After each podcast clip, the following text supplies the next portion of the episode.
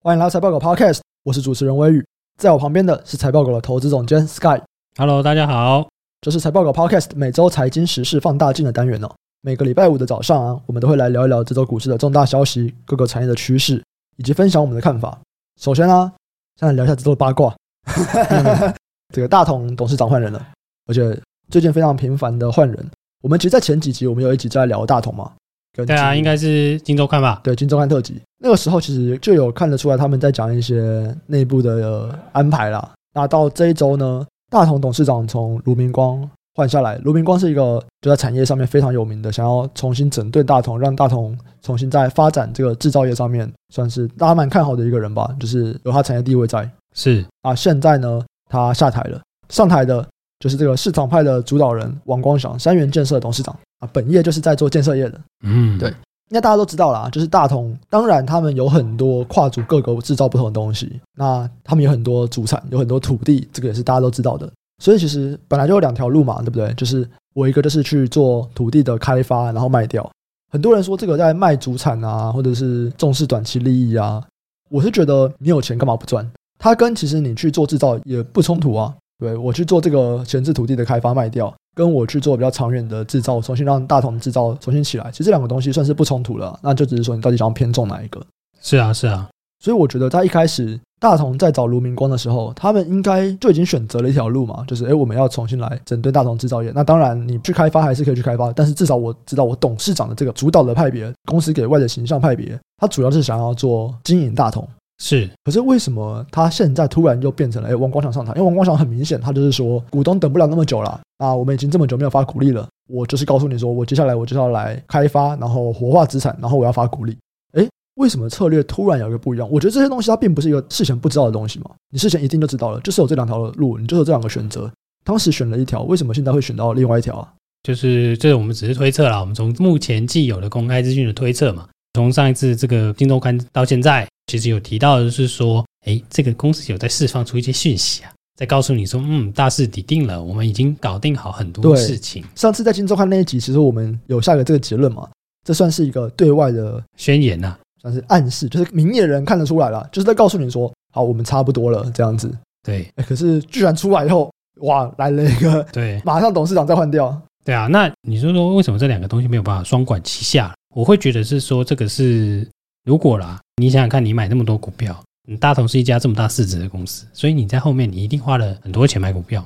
对啊，你很多的钱一定不是现金吧？对，那你应该有借贷咯。我可以理解市场派一定有他们的资金压力，是有他们利息压力。可是我好奇的点是，不是啊，你当初就已经先选了长期规划，是什么原因导致你现在说我不要？还是说当时其实我们也是有规划短期的，但是可能卢明光没有很认真在执行这一块？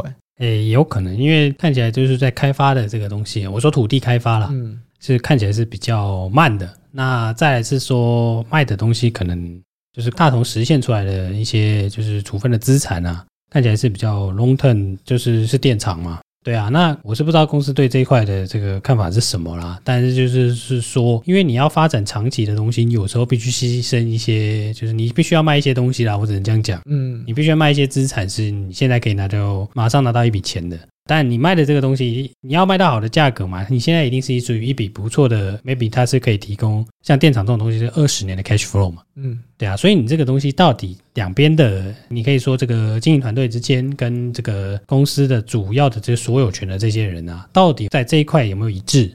这个我们看起来是不一致啦，不然他不会特别这样讲，对不对？他说啊，我没有对不起公司，对不起股东，我没有对不起经营阶层嘛。对啊，一定是在这一块中间有一些不一致啦，所以才导致了就是这些状况嘛。那最后就导致了王光祥自己出来当这个董事长嘛。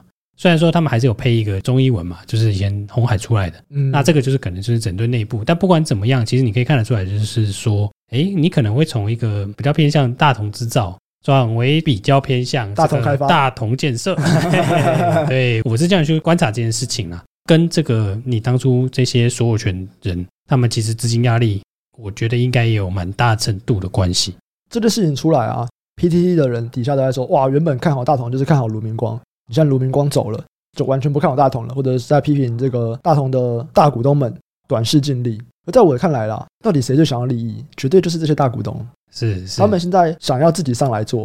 你要说短视近利吗？你短视近利不代表长期不好，不能这样讲。对，他们可能非常重视现在要更快的开始有一些转变，那不代表说真的长期就不好，或者是也不代表我现在不重视短期利益，长期就会比较好。对啊，所以这是一个路线之争嘛，就是你这是一个策略啊，你不可能两者兼有之嘛。对啊，那你开发的人，其实你的 know how 就是开发。对啊，你做这些，比如说巴士啊、电动车这些人，他的 know how 就是做这些东西。你叫他两个都很强的人，毕竟是极少数啦。现在就是你看这么多人，这是一间这么大的公司，那里面有这么多的管理阶层，然后有这么多的事业部，所以有人提到的是说整合是很困难的。就是很多人会觉得说啊，公司经营有什么难？啊、真的就很难，因为里面真的有很多山头嘛，不管是就像小朋友一样嘛 A, A 群体 B 群体，对不对？ A 群体去就是说哎，他去我不去，我去他不去，对对，类似这种奇奇怪怪的这种小朋友之间的争斗、嗯、但是你说在派系之间是不是常出现这样的状况？对啊，常常出现啊，对不对？只是这个蜜月期有点太短。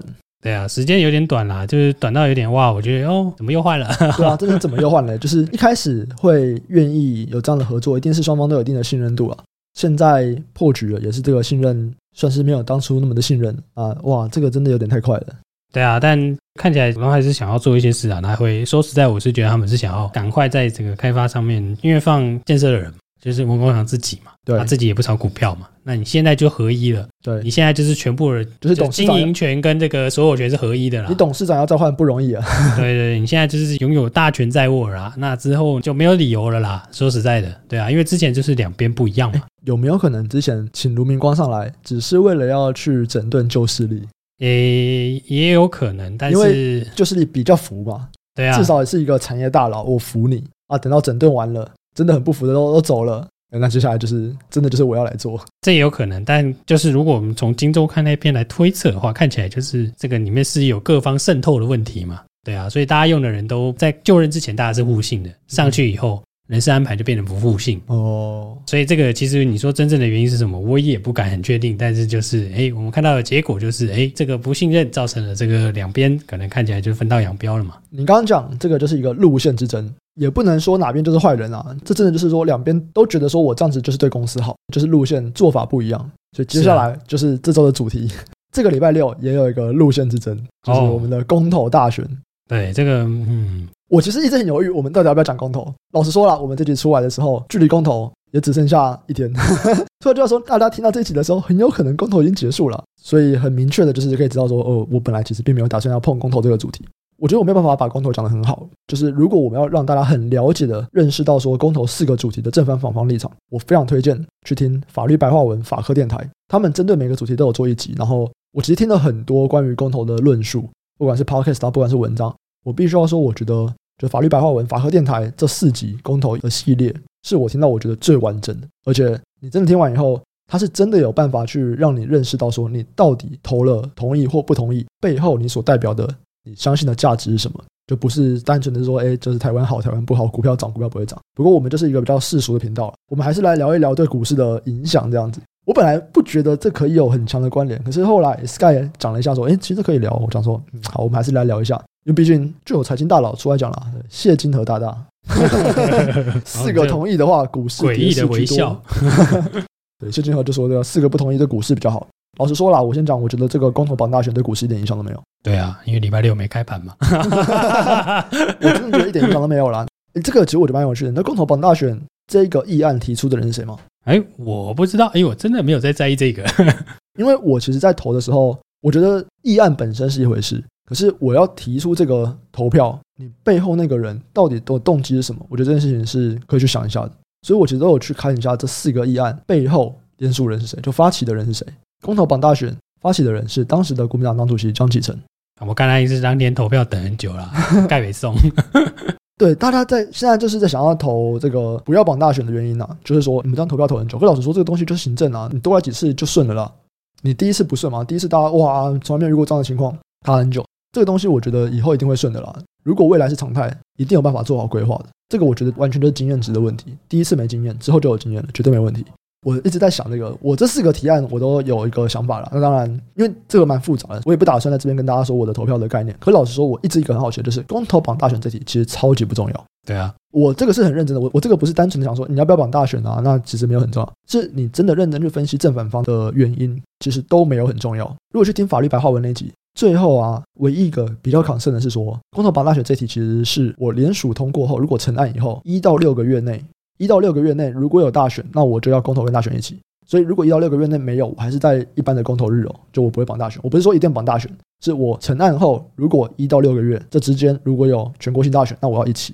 如果大家去听的话就会知道说他们到最后他们有个一个小想法，就是说我一到六个月太短了，我们人民没有办法针对这些议题好好的讨论。其中一个主持人就说他会投不同意，因为他觉得太短，时间太短。可是我的想法是，第一个我们在录的这个时间点是周三，那周六就是公投，其实差三天。根据我目前访问办公室的人，研究完公投议题的人只有 百分之十五。 换句话说，第一个是我真的给更多的时间，人民就会愿意去了解吗？我觉得还是没有啦。因为像我自己也是前两个礼拜才开始认真研究，那我自己觉得我大概花了一个礼拜去 pick up， 所以我花了一整个礼拜、欸、那我 pick up 完，我自己觉得我不会想再做更多功课。那你今天你时间拉更长，大家真的想做更多功课吗？我其实觉得还好。好了，不管怎么样，我觉得这个议题超级不重要。对了，你不管是同意过了还是不同意过了，我认为都不会产生什么太大的问题。我一直在笑的一个就是说，我不知道民进党为什么要一直说四个不同意，他们可以说三个不同意，一个随便你。好怕你那个选错的那个随便你。哦，也有可能，也有可能就是说一个随便你的，可能是他们在意的那个。可是我在那边笑，我说这个前任的国民党党主席江启臣先生，你提出这个案子，一个超级不重要的案子，这是一个最大在野党党主席提的吗？很像你的这个视野是不是有点怪怪的？我不知道啦，我觉得这个问题有点怪。好，不管怎么样，我们还是回到我们这个比较世俗的观点，就是我们就真的来聊一聊嘛，这四个公投议题。好，公投的绑大选不重要，其他的公投议题对我们台湾的经济、对股市的影响可能是什么？其中莱猪我就不好讲，莱猪还是太多的政治外交的东西了，我们就专注在核四跟三接藻礁的东西。那因为啊，我本来其实觉得，诶，可能大家都有初步了解了。今天问了一圈，发现说哇，其实超多人不知道，很多人连投什么东西都不知道。我还是稍微讲一下。第一个是同不同意要重启核四嘛？你同不同意核四要继续？第二个是你同不同意要迁离三接，就是我们在大潭的发电站旁边，我们要盖一个第三接收站，天然气接收站。在一七年那个时候，发现说哇，那边有一个藻礁，这是一个非常稀有的生态保护区，就是非常稀有的一个自然环境啊。全球只有四个地方有藻礁哦，台湾是其中一个，所以算是一个非常珍贵的一个自然资源。三接盖那边的话会破坏这个自然资源，你同不同意要把第三接收站移到其他地方去，我们来保护这个藻礁珍贵的自然资源。两个公投，第一个就是你同不同意重启核四，第二个是你同不同意把三接移开，就是现在盖到一半了，把它移走，移到其他地方去，我们来保护藻礁。其实这边正反方当然都有，我先来讲藻礁这个啦，这个议题真的很复杂啦，这个议题真的很复杂，就是说支持迁离三接保护藻礁的，他们当然就是说这个藻礁的自然生态资源是非常宝贵的嘛，而且里面其实有蛮多的保育类动物、哦、这个是比北极熊还要稀有的。然后他们就是觉得说、欸、我们要去很认真保护他们。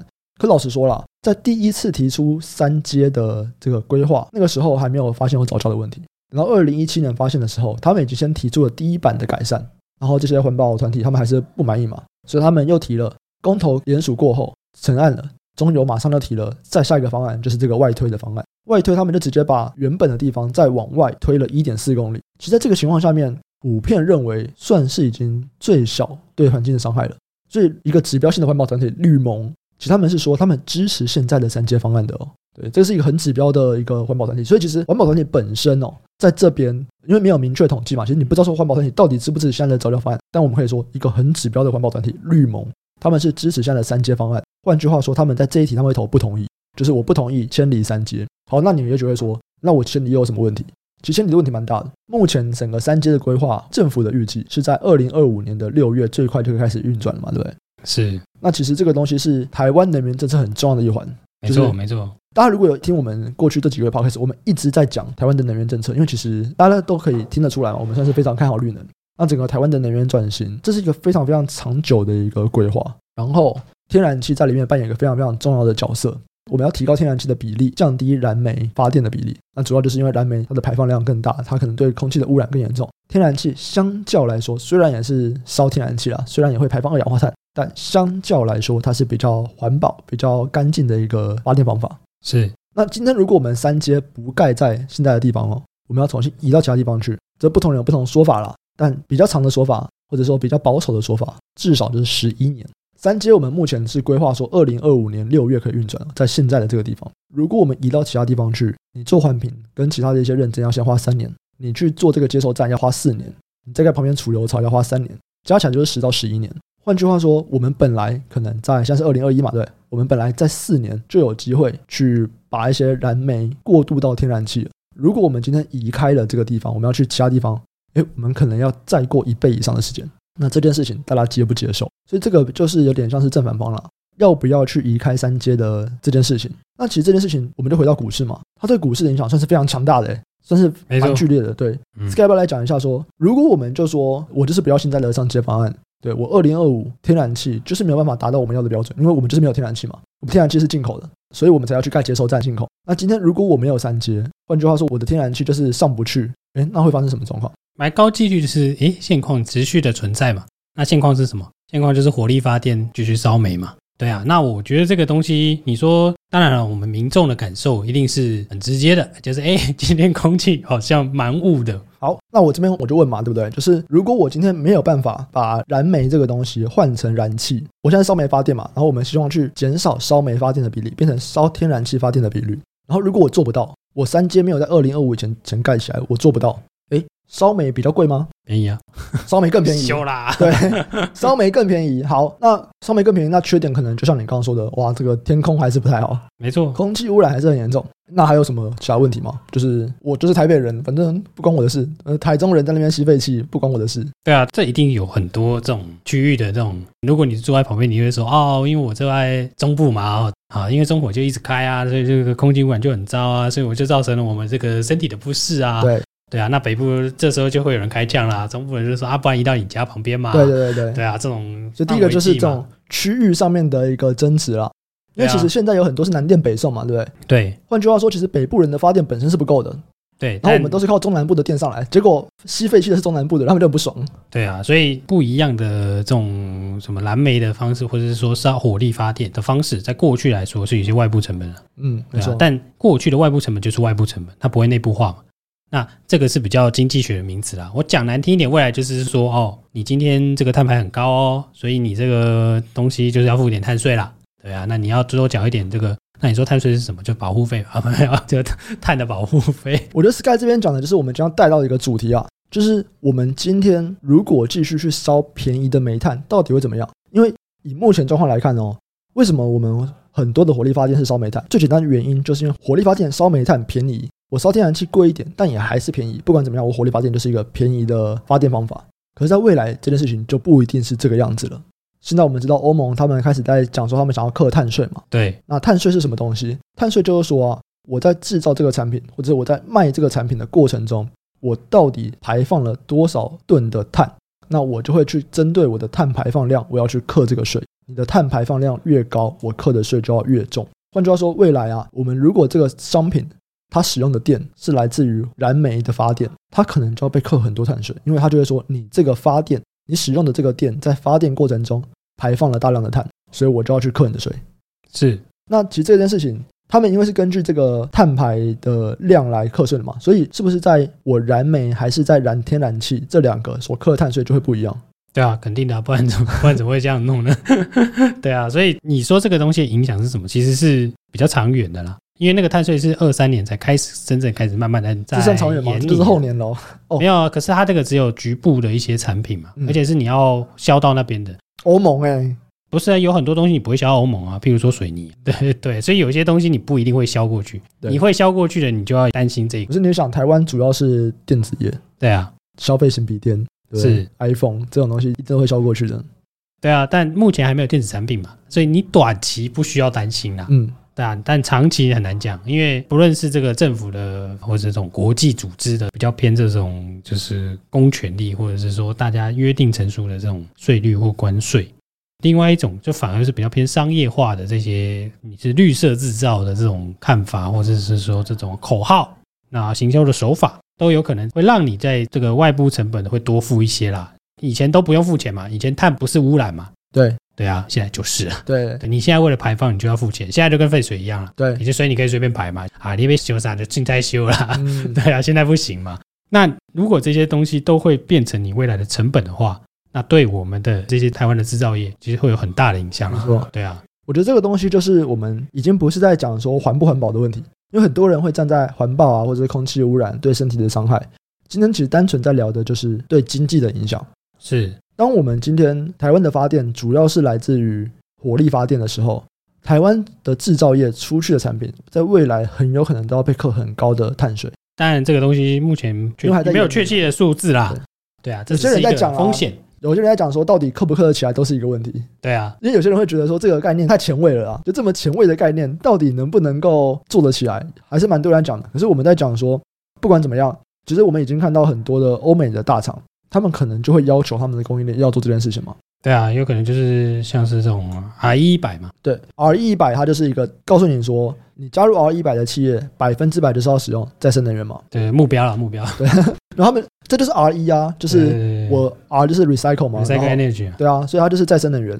那像苹果他们也有一个洁净能源计划嘛。是，对，苹果他们也是有说我就是哪一年之前我所有的供应链全部都要使用洁净能源。那洁净能源其实就是不包含火力嘛。是啊，是啊，洁净能源就是再生能源跟核能跟一些比较自然的什么地热什么的能源这样子。是，所以这个当然了，商业活动一定是跟政府的这个合法不能抵触嘛。从从国家层面、国家的层级到商业的层级，其实都有蛮多组织开始在推行这个东西。那我们在商言商啦，讲直白一点，你东西要卖进去，你就是要 follow 人家的入哦。对啊，对啊，你今天人家如果这样定，然后你跟他说啊，我不愿意遵守啊，人家就跟你说你不爽不要卖啊。哇，你这样讲，我不知道你在讲三G还是在讲来猪啊？你刚那个到底是在讲来猪还是在讲三G？我听不出来啊。对啊，所以这种东西，你说对市场的影响大不大？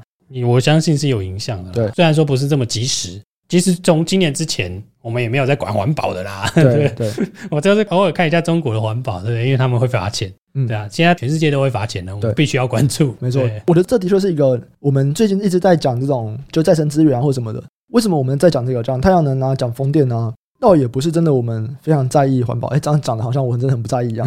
可是这不是我们现在今年这么在意的点。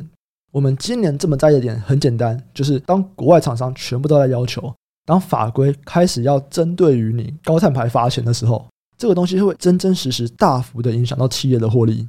所以我其实也是在想说，哇，如果今天三阶这个议案真的通过了，大潭这边的三阶必须要迁离。哦，当然他们要不要迁是另外一回事，因为其实法规并没有规定说我公投过了就一定要做嘛，他们是政府必须要给回应。可是如果今天真的要迁离，哇，政府头会很大哦。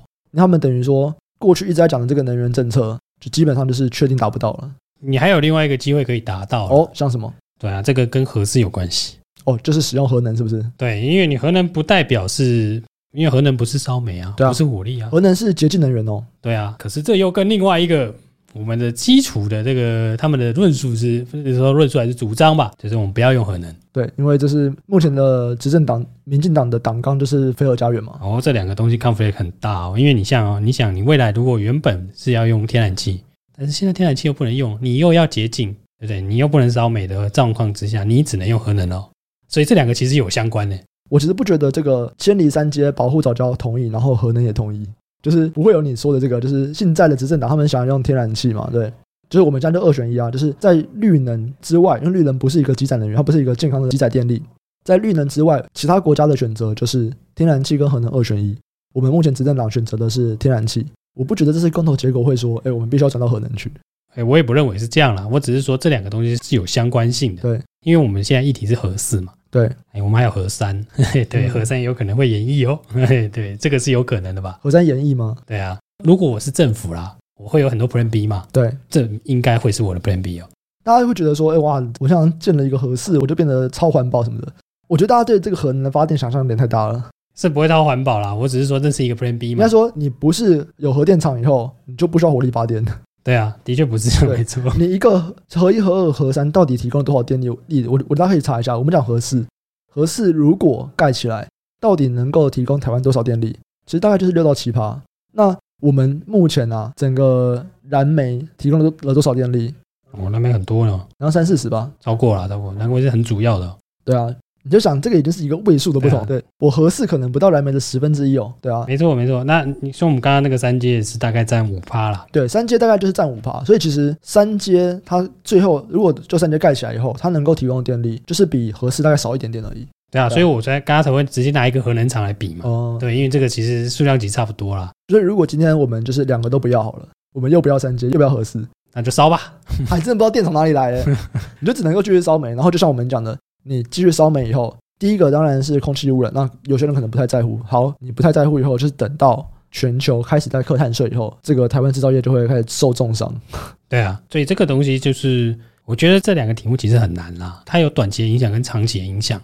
我相信很多政法论述我都觉得 OK， 但是如果真正是经济的效果，其实影响的是很远。嗯，对啊，甚至是如果我们以总统大选来做分野，这一届可能看不出来，很有可能会在下一届或下下届你才会看到这一次投票所造成的影响性啊。我觉得政策就是这个样子啦，你的政策其实很多东西都是四年内看不出来。对，所以大家一直在讲说要怪前朝、嗯、也不能说怪，就是它的确就是这个样子。一个政策到底什么时候会发挥它的东西，的确不是那么快就能够知道的，是一件比较长远的规划啦。对，或者是其实很多人在酸这个二零二五的能源转型，就说哇，你看你做了那么久，然后到现在绿能发电量真的提高多少？哇，怎么那么少？很多人在在讲这个嘛，对不对？现在大概 百分之十一 吧。对，可是就是说没有提高多少啊。可我觉得大家还是要认识到一件事情，就是像风电好了，风电不是说盖就盖的呢。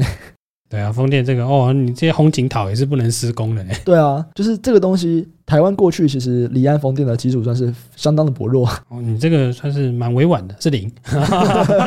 所以当我们今天想要开始去做离岸风电的时候，这件事情它有很高很高的学习成本，我们的厂商都没做过，然后我们也没有跟国外的这种离岸风电的大厂配合过。这中间其实我们就是很认真的在做这个前面的 study 啊、研究啊，然后目前也只是进到这个基础建设的环节嘛。对，所以你说到底有没有起来？我们直接看发电量，对，就是还没发电。可是基础建设有没有做？有在做嘛？而且看起来这个进度目前啊，政府那边还在说还在掌握中嘛。哎、欸，这个我我他们说在掌握中啦，他们说在掌握中，对啊对啊。应该说二零二五的政策，其实他们有提到一个数字，可是其实上面有写哦，就说其实是有一年后的并网嘛。对对，所以其实我不是二零二五那个电调出来嘛，我一年后并网再出来就可以了。是，對對對，但如果你看太阳能是落后，没错。对对对，知道是没错。对，因为这落后没办法嘛，因为这有牵扯到这个市场的价格的问题啦。对啊，所以说实在的，从第四季开始，太阳能就会毛起来盖了。没错。这个其实我们前几个月应该有提到了，为什么太阳能最近看到表现其实都不是很好？很简单嘛，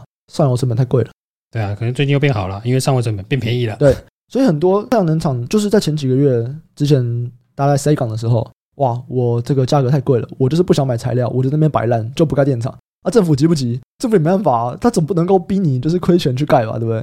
对，因为他已经给你一个优惠的费率了嘛。对啊，对啊，今年第四季就是给你一个更优惠的费率啊，就是补贴你的意思嘛。对。因为他们也不可能说，哎、欸，你就是盖下去，然后我就是用更贵的钱买你的电，啊，这样就要被骂。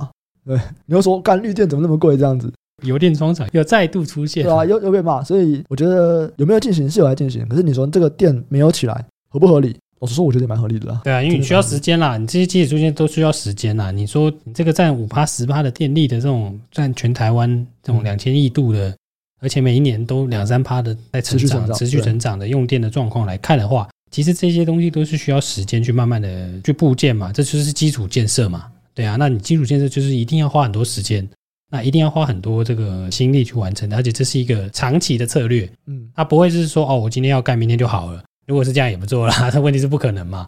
所以在电力这个东西说，我们我不管核四要或不要啦，对啊，但你可以看到的是说，其实政府的政策就是因为它有这些主张，所以它一定要把这些绿能的这些东西拉起来的原因在这里啦。基本上我觉得绿能一定就是要拉，因为全球大概都是这个样子做的，是就是绿能搭配核能，或者是绿能搭配天然气，至少以目前来看。那你说我们在下一个阶段，人类的下一个阶段有没有可能有其他的，例如说氢能，例如说我们核能不是使用核分裂，是使用核融合，这个东西都是人类下一阶段。那至少你现阶段的问题现阶段解决吗？你必须先解决你现目前的问题啦，尤其是这种基础电力啊的这种配载的能源，其实这些绿能都不是嘛。对对啊，所以又重回到我们就就是三阶的问题就在这里。对啊，这也是很难的啦，没有办法告诉你说哪样是一定是对的。我觉得这的确就是说，大家要知道你做了这个选择以后的后果是什么。对 对, 对, 对, 对，因为其实我觉得就是没有人是坏人，真的没有人是坏人，所以不管是同意的还是不同意的，他们都是觉得我投了以后这个结果是我比较想要的。可是你不管是哪个结果，你都有背后的你舍弃的部分。是，比方说我们就以这个迁离三接保护藻礁的这个来讲，我今天如果不同意，那你支持的是什么？你支持的就是说我们还是要赶快想办法把燃煤的比例尽快的降下来嘛，那我用一个比较干净的燃天然气上去。然后尽快的把它完成，我不要再往后拖一倍以上的时间。然后这件事情也是让我们未来如果课碳税以后，我们受到的伤害可以少一点点。这是你知识的部分。那你牺牲了什么？你可能就牺牲了早教的部分。那当然这一块影响多大真的没有人知道，本来啦本来是超大的影响，但是随着第一次的更改到第二次的更改，现在绿盟一个很指标的环保团体，他们觉得好，我支持这个方案，它的影响已经尽可能最小了，他们支持这件事情。那这就是他们所舍弃的部分，尽管影响最小，有没有影响？还是有影响。会有什么样的变化？我不知道。你们弄了我不知道，改下去才会知道啊。真的跟他说，就是现在那边有很多保育类生物嘛，对不对？他们会不会灭绝？你不知道。我只能说我尽量小了，跟他去，万一灭绝怎么办？那也没办法，那个是我们当时的选择。那同样的嘛，你今天反过来的立场也是一样。我今天就是我完全不想要动，我觉得这些生物有他们的生存权嘛，对，你怎么会这样子破坏他们的成长的环境？这样就有好几个保育类生物是在这边成长的，你等于是杀害这些幼苗。那我完全不想有任何的风险，我一定要迁离。那迁离的风险是什么？就是我们刚讲的，第一个当然是空气污染要先继续很严重，第二个是台湾的排碳量就是降不下来，那、啊、怎么办？对啊，这个东西其实在未来国际都是要罚钱的嘛，就是你到底是对政府罚钱还是对企业罚钱，不管怎么样，你这么高的碳排量就是要被罚钱的，成本会比较高啦。 对, 对, 对，直白一点，对。所以这是一个理想与钱的战争。没错没错，就是如果用这种跟股市跟经济有关系的话是这样啦。对对 对, 对。那么诶，我们想要来讲一下你要投什么吗？像这两个议题，就讲这两个就可以了。核四跟藻礁你会怎么投？我是比较偏 data 的人啊，嗯，对啊，我会觉得你核四盖出来都没有使用，这个有点浪费钱啊。所以你想同意核四？对啊，因为我觉得核三也要爆了，啊、核三也要就要处理啊，对，要退役。对啊，对啊，对啊，我觉得你核能跟绿能这东西本来就是一个都要都要。对，那如果你这个东西弄不好，虽然说你之前花的钱是沉没成本，嗯，但目前国际上来看，核能就是绿能的一部分啊。对，核能是洁净能源的一部分，是干净能源。对啊，对啊，是干净能源嘛？那既然都是干净能源，那我也只能选择。那很多人在讲是什么地质什么，嗯，呃，好像就是证据没有很非常明确嘛，嗯，对啊。那我是一个，除非你明确的证据指出，不要跟我说什么可能啦，然后曾经有过啦，对我来说没有办法成为我判断的依据啊。我会觉得是这样，我们还是从跟这个产业比较有关系的，就是说，哎，其实这个东西理论上会对这个产业是好的，嗯。对啊，那你说安全性啊什么的，那这个东西就有待科学证明。目前没有人拿出证据来的时候，我会不认为是 OK。对啊，我是这样看啦。对啊，不一定对的啊。那这个三阶藻礁的部分呢？三阶藻礁如果有核能，你就可以，你就可以不用，你就可以保护自然环境。没错 ，OK， 我就是这么简单。所以你是因为自然环境的考量，还是你是觉得说三阶还是火力，你就是不想火力？其实我觉得火力不是一个非常好的解决方法，解决方法啦。对啊，因为你说什么天然气那些有没有？那石化燃料就是石化燃料啊，跟我讲一堆，对不对？对啊，而且石化燃料你说运送又麻烦，然后又盖一堆围膜啊，你一个核电放在那边，这也比较成本的问题嘛，不然 A 不然 B， 对啊，那我是这样看啦。但所以你的立场是你还是赞同要降低燃煤的比例，可是降低燃煤比例以后，到底是由天然气取代还是核能取代？你偏向于用核能取代？对啊，因为我看到很多国外的欧洲的国家其实。都是回来取代了，是了。他本来不要核能嘛，对。后来以后我觉得核能很棒，回来又继续弄了。对啊，那你说你参考国外的例子，可能是这样啊，对啊。那也有人会说啊，他们不会地震啊什么的，对不对？就是证据嘛，就是看你看你牺牲什么东西嘛，看你怎么赌嘛。没错没错，对啊。好，我自己的话，我在这边会跟你相反。我觉得我长期跟你是一样的，就是核能绝对还是比火力发电来的好，但是我目前会跟你相反，我目前会先支持天然气。原因是因为我其实蛮期待核融合。你这个很期待太阳的意思？没有，对，因为很期待科技的进步啦。呃，目前算是已经有在做了嘛，就是有突破啦。对，应该说你现在全球已经有几个大国家，他们在一起在做一个核融合发电厂，在法国的样子。然后这个东西他们是说二零三零，目前的预计啦是二零三零可以完成。换句话说，我们二零三零年可能可以开始用到核融合产生的电力。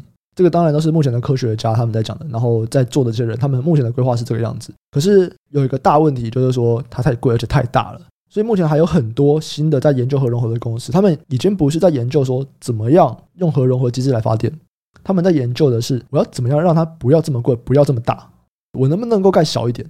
我是蛮期待这件事情的啦，因为其实我也认同哦，就是如果我们想要尽可能的减少碳排放，基本上天然气它也还是一个会排碳的发电方法，它也没有到百分之百的健康，它也还是火力发电，火力发电都没有很健康。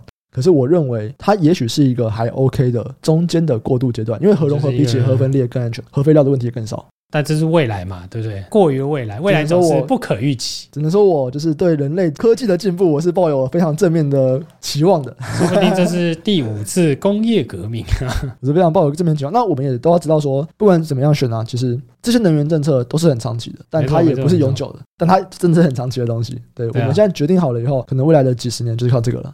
对啊，当然中间还会有新的资讯啊，不管是新的技术也研发或者是什么，你可以再改嘛。对啊，下一个时代就是我讲的嘛，不管是核融合，不管是氢能这样子。